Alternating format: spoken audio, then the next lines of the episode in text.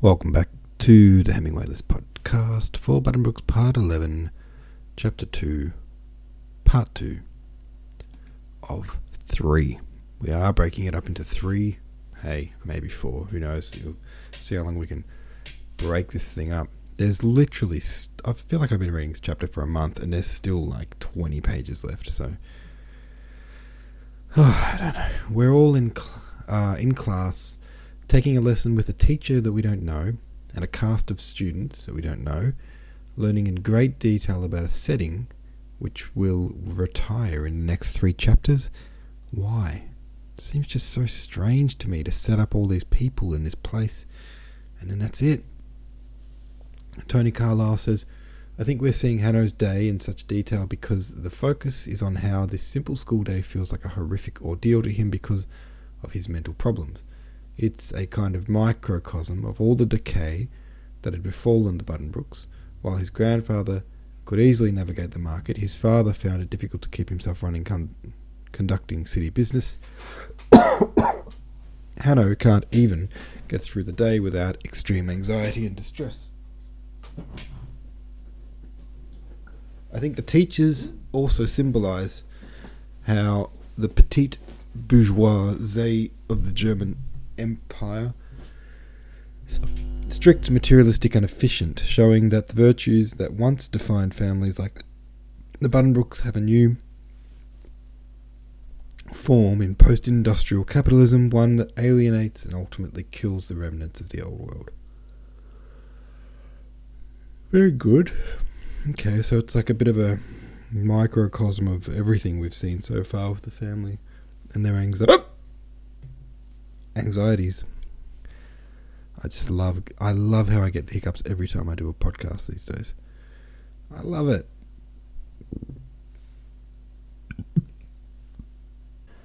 Welcome back, Hemming Brainiacs, for the Hemming Brainiac List podcast for part 11, chapter 2, 2 of 3. Probably 3. Come on, we surely we got a chapter this, finish this chapter today. Um, we are in class taking a lesson with a teacher we don't know and a cast of students we don't know, learning a great detail about a setting which we will retire within the next three chapters. Why? Why has the author chosen to introduce all this new stuff? Which is great. I just wish it happened earlier and then we got to explore it a bit. You know, it feels too too late in the book for this and uh, it's frustrating me to be honest because I, am really enjoying this chapter, even though I do wish it was broken up. Um, but it just feels like the wrong time to start engaging me in Hanno's life. I'm really interested. Um, anyway, Tony Carlyle says, I think we're seeing Hanno's day in such detail because the focus is on how this simple school day feels like a horrific ordeal to him um, because of his mental problems. It's a kind of microcosm of all the decay that had befallen the Buddenbrooks. While his grandfather could easily navigate the market, his father found it difficult to keep himself running and conducting city business. Hanno can't even get through the day without extreme anxiety and distress. I think the teachers also symbolise the new petite bourgeois in the German Empire. Strict, materialistic, and efficient, showing that the virtues that once defined families like the Buddenbrooks have a new form in post industrial capitalism, one that alienates and ultimately kills the remnants of the old world. It's always the Germans coming in with their German ways that um, seems every author has this something to say about the German way of doing things. Swim says the mama fishy has this to say I know this is way off topic, but my 90 year old mother passed away to somewhere yesterday. Ah, Hey, oh, that sucks, dude. Uh, since my dad, best dad ever, passed several years ago, I'm now an elderly orphan. Oh, well, swim. Real sorry to hear it.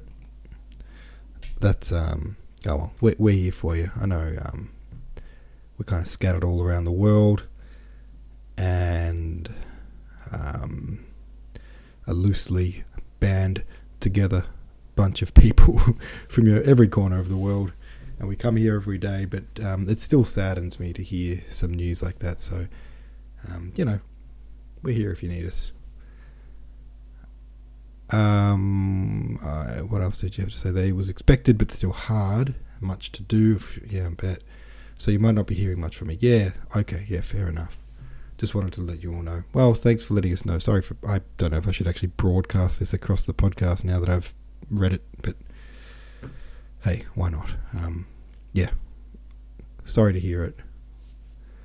Um, and yeah, you know, we're here when you need us, when you want us. Techrific says this I think Mann suffers a bit from adjective sickness. I can see Anders' legitimate frustration with this, usually piling adjectives on top of one another, is a telltale sign of French literature, but Mann seems to have adopted this literary behaviour. We know he'd read Flaubert, so maybe there's some emulation going on here. Sorry for the frustration. I always wonder, oh, that must be so tedious to listen to me rant and rave about something like that, but you know, you do this every day. Sometimes you end up doing it whilst in a impatient mood, I suppose. Uh, why this deep dive into Hanno? So far, a chapter in this book usually spans everything from weeks, months, and even years in some cases. Clearly, Mann is making a point here. Maybe the whole point of the story. Sadly, I haven't quite figured out what the point he's trying to make, so I have to suspend judgment, but I do understand Anders' frustration and I share it to some extent. I think my frustration was just exacerbated from just general tiredness and, and stuff other than Mann's fault. And maybe we're in the middle of a an absolute brilliant masterpiece, best chapter in the whole book. You know, I've got this feeling that maybe it's like the the crux of the book, this chapter. Um, but again, uh, similar to what you've said there, Tick, I Tech, I also feel like I don't quite get it either. But maybe, yeah, like life moves real quick, right? In this book, chapters cover years sometimes, and this one chapter is so far just covered a morning. And maybe that's what it's saying, you know, the adults are running around, things are flying by, days, months, years, and at the same time, if you're a kid, you know, your life happens to you, you know, moment by moment. And um, a little thing like sitting in class to a child can feel like it's everything. You know, it's a whole lifetime. Davy Bones says, This feels like the first chapter in a tween novel. Subconsciously, I'm ready for the inciting incident to occur. It does, doesn't it? I like it though. Like, you know, I love a coming of age novel. And that's what this chapter feels like the beginning of to me. Uh, and it, it's, I think part of my frustration is it's like, why is this happening now uh, when we're about to say goodbye to these characters? Um, but yeah, I am enjoying it. I will say that, even though I'm frustrated by the length and the descriptiveness and all, and the and, and the positioning, I guess, of the chapter. That's more of a broader pacing issue, but the chapter itself, I am actually in, enjoying.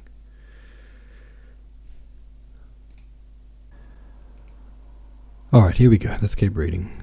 Herr Buddenbrook said Dr. Mantelsack, and stared at him sharply through his glasses with his prominent sapphire blue eyes. Will you have the goodness? Very well, then it w- must. It was to be. It had to come. It had come differently from his expectations, but still here it was, and he was none the less lost. But he was calm. Would it be a very big row? He rose in his place and was about to utter some forlorn and absurd excuse to the effect that he had forgotten to study the lines, when he became aware that the boy ahead of him was offering him his open book. This boy, Hans Hermann Killian, was a small brown lad with oily hair and broad shoulders. He had set his heart on becoming an officer and was so possessed by an ideal of comradeship that he would not leave in the lurch even little Buddenbrook, whom he did not like. He pointed with his finger to the place. Hanno gazed down upon it and began to read. With trembling voice, his face working, he read of the Golden Age, when truth and justice flourished of their own free will, without laws or compulsions. Punishment and fear did not exist, he said in Latin. No threats were graven upon the bronze tablets, nor did those who came to petition fear the countenance of the judges. He read in fear and trembling, read with design, badly and disjointedly, purposely omitted some of the elisions that were marked with pencil in Killian's book, made mistakes in the lines, progressed with apparent difficulty, and constantly expected the master to discover the fraud and pounce upon him, the guilty satisfaction of seeing the open book in front of him gave him a prickling sensation in his skin. But at the same time, he had such a feeling of disgust that he intentionally deceived as badly as possible simply to make the deceit seem less vulgar to himself. He came to the end, and a pause ensued, during which he did not dare look up. He felt convinced that Dr. Mantelsack had seen all, and his lips were perfectly white, but at length the master sighed and said,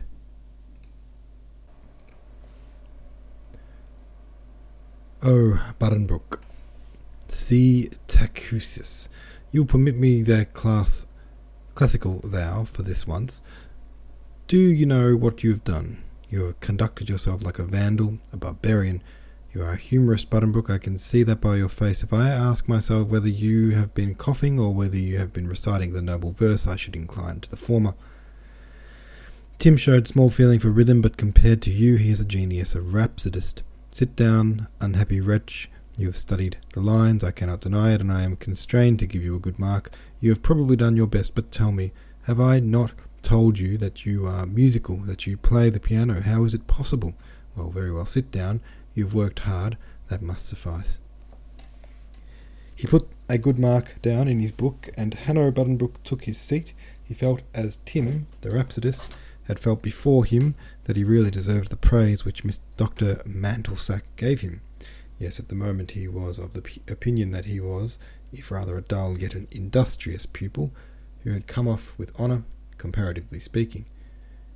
He was conscious that all his schoolmates, not excepting Hans Hermann Killian had the same view, yet he felt at the same time somewhat nauseated. Pale, trembling, too exhausted to think about what had happened, he closed his eyes and sank back in lethargy.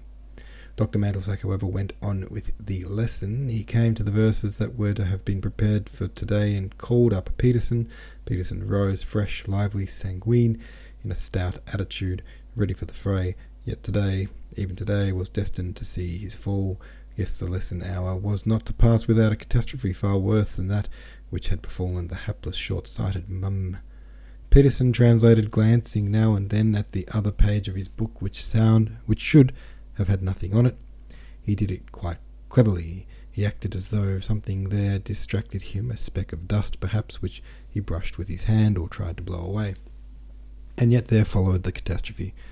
Dr. Mantelsack made a sudden violent movement, which was responded to on Peterson's part by a similar movement, and in the same moment the master left his seat, dashed headlong down from his platform, and approached Peterson with long, impetuous strides. You have a crib in your book, he said as he came up. A crib, I know, stammered Peterson. He was a charming lad with a great wave of blond hair on his forehead and lovely blue eyes which now flickered in a frightening way. Sorry, in a frightened way. You have no crib in your book? A crib, her doctor? No, really, I haven't.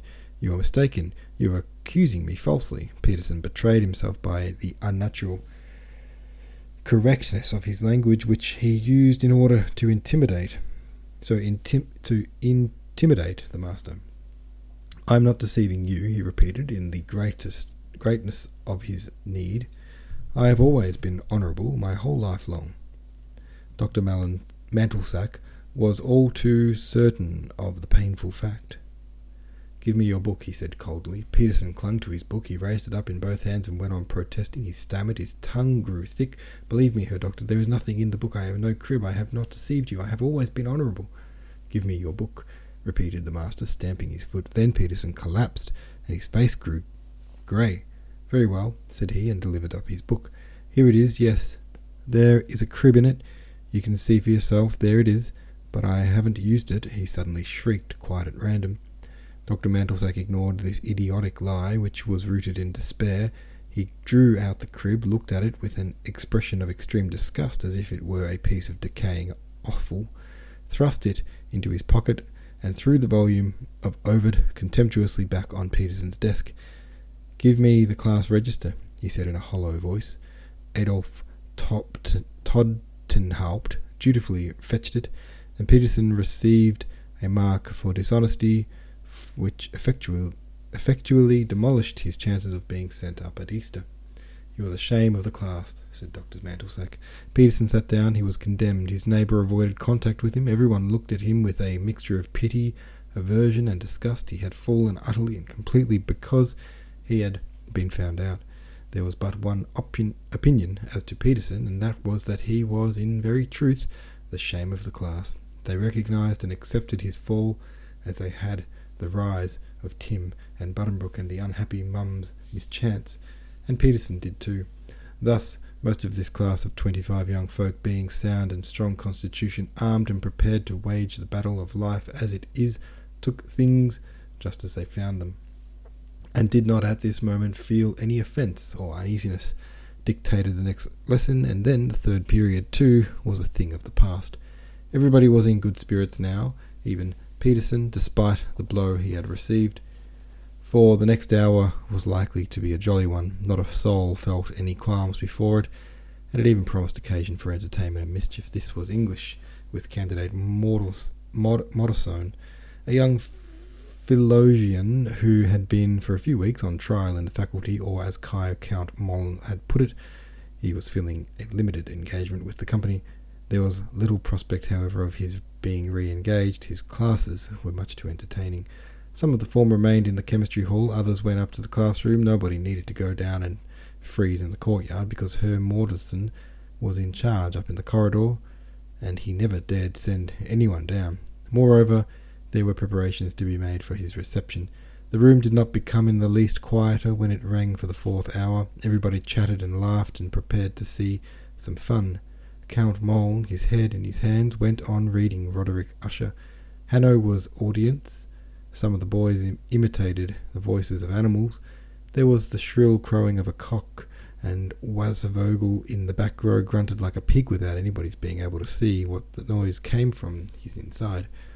On the blackboard was a huge chalk drawing, a caricature, with squinting eyes, drawn by Tim the rhapsodist, and when Herr Modersohn entered he could not shut the door, even with the most violent efforts, because there was a thick fir cone in the crack, Adolf Todtenhaupt had to take it away.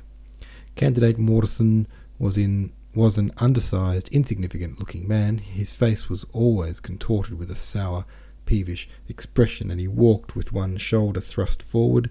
He was frightfully self-conscious, bl- blinked, drew in his breath, and kept opening his mouth as if he wanted to say something, if he could only think of it.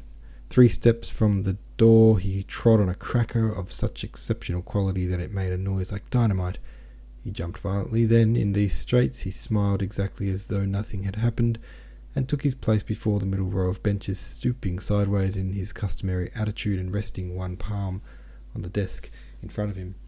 But this posture of his was familiar to everybody. Somebody had put some ink on the right spot, and Herr Modersohn's small, clumsy hand got all inky. He acted as though he had not noticed, laid his wet black hand on his back, blinked, and said in a soft, weak voice, The order in the classroom leaves something to be desired. Hanno Buddenbrook loved him in that moment, sat quite still and looked up into his worried, helpless face. But was a Wasservogel grunted louder than ever, and a handful of peas went rattling against the window and bounced back into the room. It's hailing, somebody said quite loudly. Herr Modersohn appeared to believe this, for he went without more ado to the platform and asked for the register. He needed it to call the names from, for though he had been teaching the class for five or six weeks, he hardly knew any of them by name. Fetterman, he said, will you please recite the poem?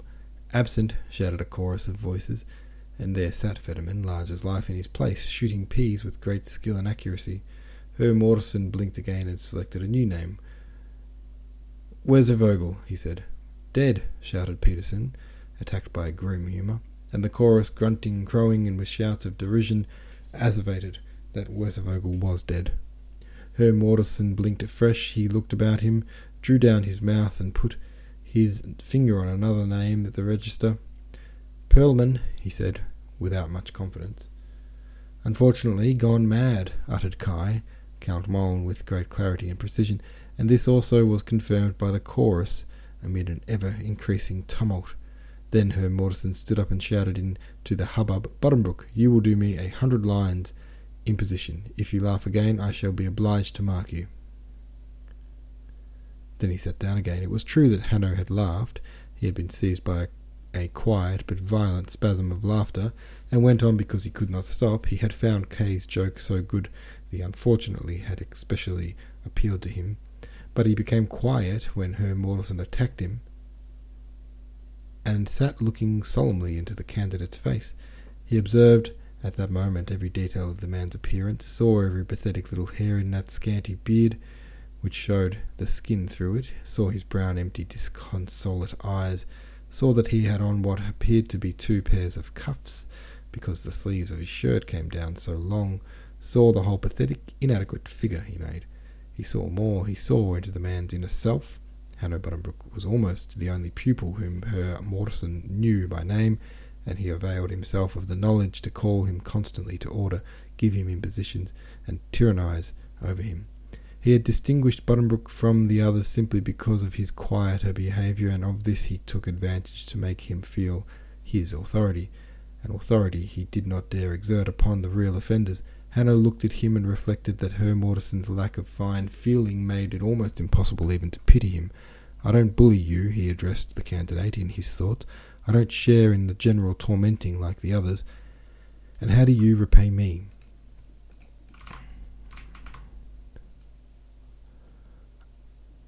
Uh, but so it is, and so it will be always and everywhere, he thought, and fear, and that sensation almost amounting to physical nausea.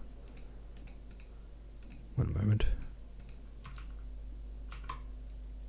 Physical nausea. Uh, sorry, I lost my spot. I had to alt tab for a second there. Um, and fear and that sensation almost amounting to physical nausea rose again in him, and the most dreadful thing is that I can't help seeing through you with such disgusting clearness. At last, Herr Modersohn found someone who was neither dead nor crazy and who would take it upon himself to repeat the English verse. This was a poem called The Monkey, a poor childish composition required to be committed to memory by these growing lads whose thoughts were already mostly bent on business, on the sea, on the coming conflicts of actual life. Monkey, little merry fellow, thou art nature's punch and punchinello. There were endless verses. Casaubon read them quite simply out of his book. Nobody needed to trouble himself about what Herr Modersohn thought. The noise grew worse and worse. The feet shuffled and scraped the dusty floor. The cock crowed. The pig grunted. Pigs filled the air. The five and twenty were drunk with disorder, and the unregulated instincts of their years awoke. They drew obscene pictures on pieces of paper, passed them about, and laughed at them greedily. All at once everything was still. The pupil who was then reciting interrupted himself. Even Herr Modersohn got up and listened. They heard something charming, a pure bell like sound coming from the bottom of the room and flowing sweetly, sinuously, and indescribably tender effect on the sudden silence. It was a musical box which somebody had brought playing Du du liegst mir Hausen in the middle of the English lesson, but precisely at that moment when the me- little melody died away, something frightful ensued. It broke like a sudden storm over the heads of the class, unexpected, cruel, overwhelming, paralyzing. Without anybody's having knocked, the door opened wide with a great shove, and the presence came in high and huge, growled, and stood with a single stride in front of the benches. It was the Lord God. Herr Modersohn grew shy, pale, and dragged down the chair from the platform, dusting it with the handkerchief. The pupils had sprung up like one man. They pressed their arms to the sides, stood on their tiptoes, bent their heads, and bit their tongues in the fervour of the devotion. The deepest silence reigned. Somebody grasped with the effort he made, and then all was still again. Director Wulicke measured the saluting columns for a while with his eye.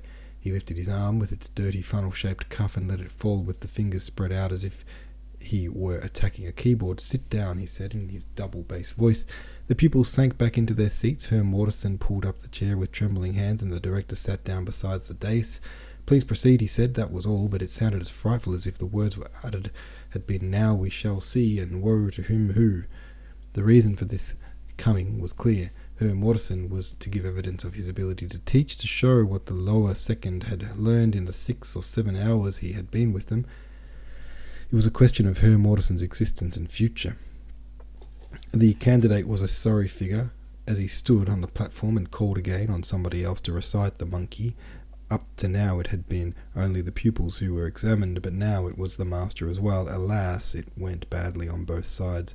Her Director Wulicke's appearance was entirely unexpected, and only two or three of the pupils were prepared.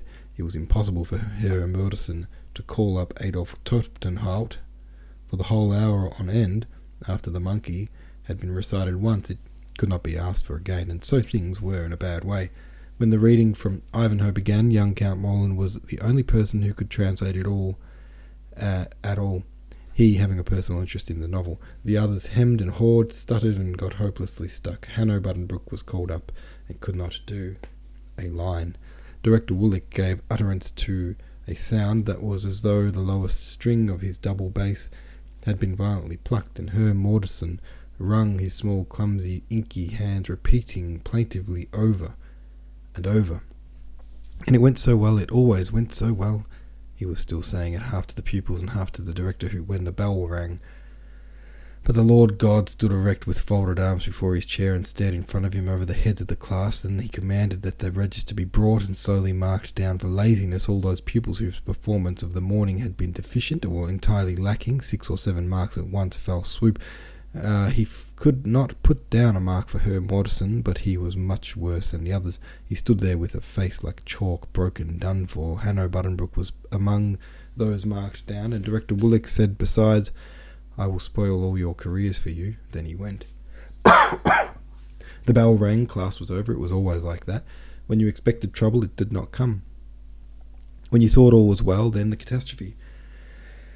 It was now impossible for Hanno to go up at Easter. He rose from his seat and went drearily out of the room, seeking the aching back tooth with his tongue. Kai came up to him and put his arm across his shoulders. Together they walked down the courtyard among the crowd of excited comrades all of whom were discussing the extraordinary event. He looked with loving anxiety into Hanno's face and said, Please forgive me, Hanno, for translating. It would have been better to keep still and get a mark. It's so cheap. Didn't I say what Porter Jervis Arbor meant? answered Hanno. Don't mind, Kai, that doesn't matter. One just uh, mustn't mind. I suppose that's true. Well, the Lord God is going to ruin your career. You may as well resign yourself, Hanno, because if it is his inscrutable will, career, what a lovely word career is, Herr Modersohn's career is spoilt too. He will never be a master, poor chap. There are assistant masters, you may know, and there are headmasters, but never by any chance a plain master. This is a mystery not to be revealed to youthful minds. It is only intended for grown ups and persons of mature experience.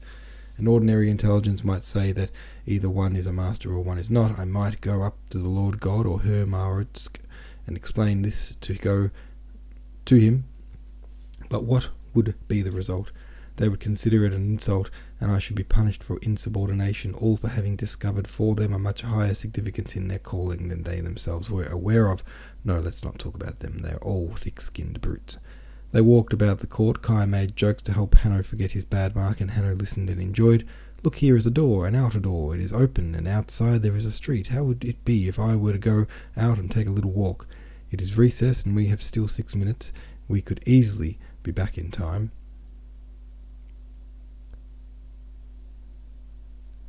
Be back in time, but it is perfectly impossible.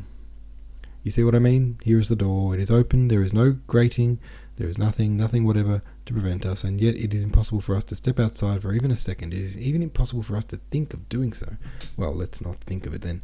Let's take another example. We don't say, for instance, that it is nearly half past twelve. No, we say it's nearly time for the geography period. You see? Now I ask, is this any sort of life to lead? Everything is wrong, O oh Lord if the institution would just once let us out of here, of her loving embrace. Well, and th- what then? No, Kai, we should just have to do something then.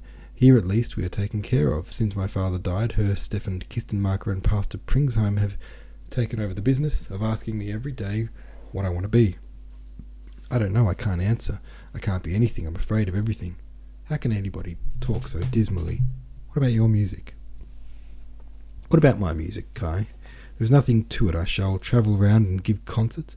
In the first place, they wouldn't let me, and in the second place, I should never really know enough. I can play very little. I can only improvise a little when I'm alone, and then the travelling about must be dreadful, I imagine. It is different for you. You have more courage. You go about laughing at it all, and you haven't something to set against it. You want to write, to tell wonderful stories? Well, that is something. You will surely become famous. You're so clever. The thing is, you're so much livelier. Sometimes in class we look at each other, and the way we did when Peterson got marked because he reached out of a crib, when all the rest of us did the same. The same thought is in both our minds, but you know how to make a face and let it pass. I can't. I get so tired of things. I'd like to sleep and never wake up. I'd like to die, Kai. No, I'm no good. I can't want anything. I don't want to be famous. I'm afraid of it just as much as if I were a wrong it were a wrong thing to do. Nothing can come of me, that is perfectly sure. One day, after confirmation class, I heard Pastor Pringsheim tell everybody that one must give me up because I come of a deceased of a decayed family. Did he say that? Kai asked with deep interest. Yes, he meant my Uncle Christian in the institution in Hamburg. One must just give me up. Oh, I'd be so happy if they would. I have so many worries. Everything is so hard for me. If I give myself a little cut or bruise anywhere and make a wound that would heal in a week with anybody else, it takes a month with me. It gets inflamed and infected and makes me all sorts of trouble. Herr Brecht told me lately that all my teeth are in a dreadful condition, not to mention the ones that have been pulled already. If they are like that now, what will they be like when I'm 30 or 40 years old? I'm completely discouraged. Oh, come, Kai said, and struck into a livelier gait. Now you must tell me something about your playing. I want to write something marvellous. Perhaps I'll begin it today. In drawing period, will you play this afternoon? Hanno was silent a moment. A flush came upon his face, a painful, confused look. Yes, I'll play, I suppose, though I ought not. I ought to practice my sonatas and etudes and then stop, but I suppose I'll play. I cannot help it, though it only makes everything worse. Worse? Hanno was silent. I know what you mean, said Kai after a bit, and then neither of the lads spoke again. They were both at the same difficult age. Kai's face burned, and he cast down his eyes. Hanno looked pale and serious, with his eyes clouded over, and he kept giving sideways glances. Then the bell rang, and they went up. The geography period came next at an important test on the kingdom of Hesse-Nassau, a man Hess Hesse-Nassau, a man with a red beard and brown tailcoats came in. His face was pale and his hands were very full of pores, but without a single hair. This was the clever one, Dr. Malsalm. He suffered from occasional hemorrhages and always spoke in an ironic tone because it was his pose to be considered as witty as he was ailing. He possessed a keen collection, a quantity of papers and objects connected with that cynical and sickly poet, he proceeded to mark the boundaries of Hesse-Nassau on the map that hung on the wall, and then asked, with a melancholy, mocking smile, if the gentlemen would indicate to their in their books the important features of the country. It was as though he meant to make game of the class and of Hesse-Nassau as well. Yet this was an important test and much dreaded by the entire form. Hanno Buddenbrook ne- knew next to nothing about Hesse-Nassau. He tried to look at Adolf Top- book, but Heinrich Heine, who had a penetrating observation despite his suffering, melancholy air, pounced on him at once and said, Herr Buddenbrook, I am tempted to ask you to close your book, but that I suspect you would be glad to have me do so. Go on with your work. The remark contained two witticisms. First, that Dr. Mus- Malsam addressed Hanno as Herr Buddenbrook, and second, that about the copybook. Hanno continued to brood over his book and handed it in almost empty when he went out with Kai.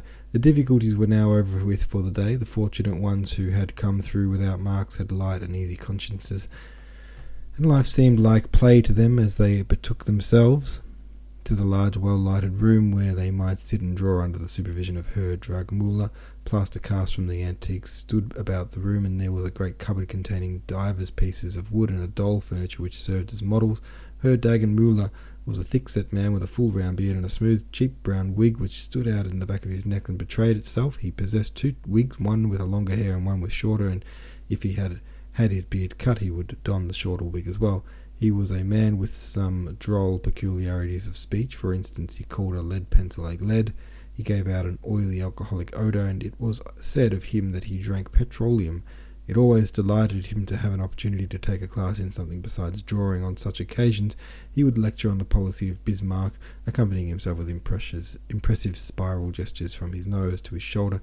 Social democracy was his bugbear. He spoke of it with fear and loathing.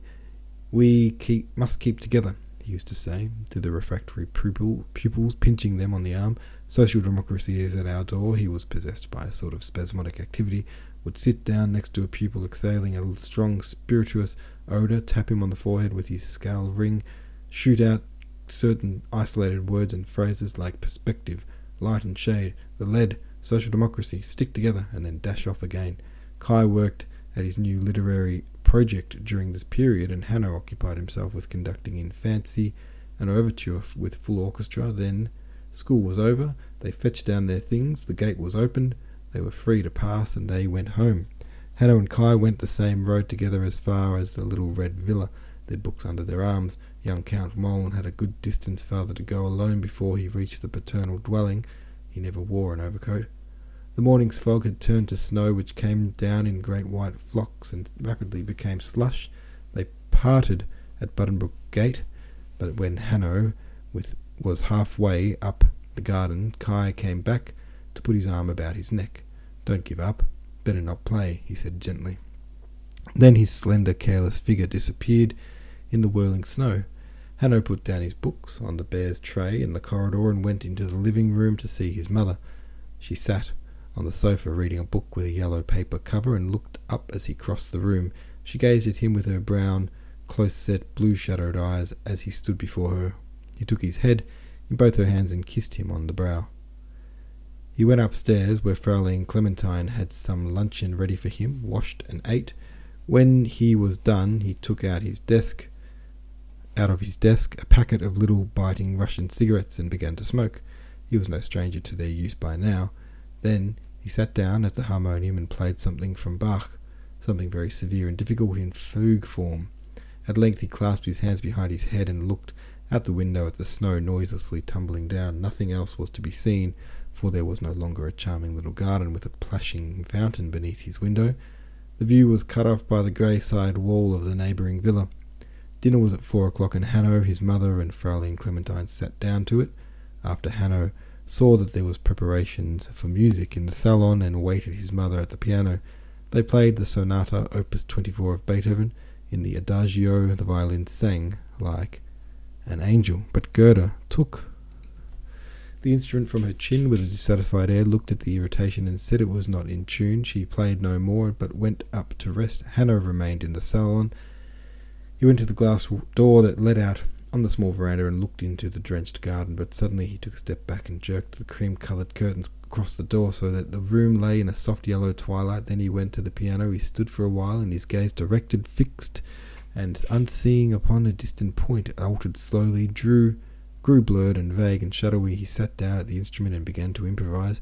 It was a simple motif which he enjoyed, employed, a mere trifle, an unfinished fragment of melody in one bar and a half he brought it out first with unsuspected power in the bass, as a single voice indicating it as the source of and fount of all that was to come, and announcing it with a commanding entry by a burst of trumpets. It was not quite easy to grasp his intention, but when he repeated and harmonized it in the treble with a timbre timbre like dull silver, it proved to consist essentially of a single resolution, a yearning and painful melting of one tone into another a short winded, pitiful invention which nevertheless gained a strange, mysterious, and significant value precisely by means of the meticulous and solemn precision with which it was defined and produced. And now there began more lively passages of restless coming and going of syncopated sound, seeking, wandering, torn by shrieks like a soul in unrest and tormented by some knowledge it possesses and cannot conceal, but must repeat in ever different harmonies, questioning, complaining, protesting, demanding, dying away. The syncopation increased, grew more profound, driven hither and thither by scampering triplets and shrieks of fear reoccurred. They took form and became melody. There was a moment when they dominated in, in a mounting, imploring chorus of wind instruments that conquered the endlessly thronging, welling, wandering, vanishing harmonies and swelled out in unmistakable, simple rhythms, a crushed, childlike, imposing, imploring chorale. This concluded with a sort of ecclesiastical cadence, a ferment, followed a silence, and then quite softly, in a timbre of dull silver, there came the first motif again, the paltry invention, a figure either tiresome or obscure, a sweet sentimental dying away of one tone into another. This was followed by a tremendous uproar, a wild activity, punctuated by notes like fanfares expressive of violent resolve. What was coming then? Came horns again, sounding the march. There was an assembling, a concentrating, firm, consolidated rhythms, and new figure began, a bold improvisation, a sort of lively, stormy, haunting song. There was no joy in this haunting song. It, its notes was one of defiant despair. Signals sounded through it, yet they were not only signals, but cries of fear, while throughout, winding through it all, through all the writhen, bizarre harmonies, came again that mysterious first motif, wandering in despair, torturingly sweet, and now began a ceaseless hurry of events whose sense and meaning could not be guessed, a restless flood of sound, adventures, adventures, rhythms, harmonies welling up uncontrolled from the keyboard as they shaped themselves under Hanno's labouring fingers. He experienced them as it were. He did not know them beforehand. He sat a little bent over the keys with parted lips and deep far gaze, his brown hair covering his forehead with his soft curls. What was the meaning of what he played? Were these images of fearful difficulties surmounted, flames passed through, and torments swum, castles stormed, and dragons slain? But always now like a yelling laugh, now like an ineffably sweet promise, the original motif wound through it all. The pitiful phrase, with its notes melting into one another, now the music seemed to rouse itself to new and gigantic efforts. Wild runs in octaves followed, sounding like shrieks, an irresistible mounting, a chromatic upward struggle, a wild, relentless longing abruptly broken by startling, arresting pianissimi, which gave a sensation as if the ground were disappearing from beneath one's feet, or like a sudden abandonment and sinking into the gulf of desire. Once far off and softly warming Warning sounded the first chords of the imploring prayer, but the flood of rising cacophonies overwhelmed them with their rolling, streaming, clinging, sinking, and struggling up again as though they fought on toward the end that must come, must come this very moment at the height of this fearful climax, for the pressure for of longing had become intolerable, and it came. It could no longer be kept back. Those spasms of yearning could no longer not be prolonged and it came as though curtains were rent apart, doors sprang open, thorn hedges parted of themselves, walls of flame sank down, the resolution, the redemption, the complete fulfillment, a chorus of jubilation burst forth, and everything resolved itself in a harmony, and the harmony, in sweet retardando, at once sank into another. It was the motif, the first motif, and now began a festival, a triumph, an unbounded orgy of this very figure, which now displayed a wealth of dynamic colour, which passed through every octave, wept, and shivered in tremolo, sang, rejoiced, and sobbed in exultation, triumphantly adorned with all the bursting, tinkling, foaming, purling resources of orchestral pomp. The fantastical worship of this worthless trifle, this scrap of melody, this brief childish harmonic invention, only a bar and a half in length, that had about it something stupid and gross, and at the same time something ascetic and religious, something that contained the essence of faith and renunciation, there was a quality of the perverse in the insatiability with which it was produced and revelled in. There was a sort of cynical despair. There was a longing for joy, a yielding to desire, in the way the last drop of sweetness was, as it were, extracted from the malady till exhaustion, disgust, and satiety supervened. Then at last, at last, in the weariness after excess, a long, soft arpeggio in the minor trickled through, mounted a tone, resolved itself in the major, and died in mournful lingering away. Hanno sat still a moment, his chin on his breast, his hands in his lap. Then he got up and closed the instrument. He was very pale, there was no strength in his knees, and his eyes were burning. He went into the next room, stretched himself on the chaise lounge, and remained for a long time motionless.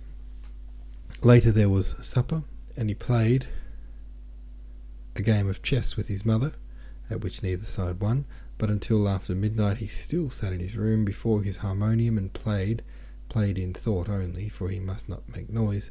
He did this despite his firm intention to get up the next morning at half past five to do some most necessary preparation. This was one day in the life of little Johann. It certainly was. Little Johann, quite the pianist, I must say. I couldn't hear that, but I felt like I could hear it. I feel like I still experienced it. Very cool. Alright, folks, that's that one. We are on the home stretch now, just a few chapters to go. Thanks for listening. I'll catch you tomorrow.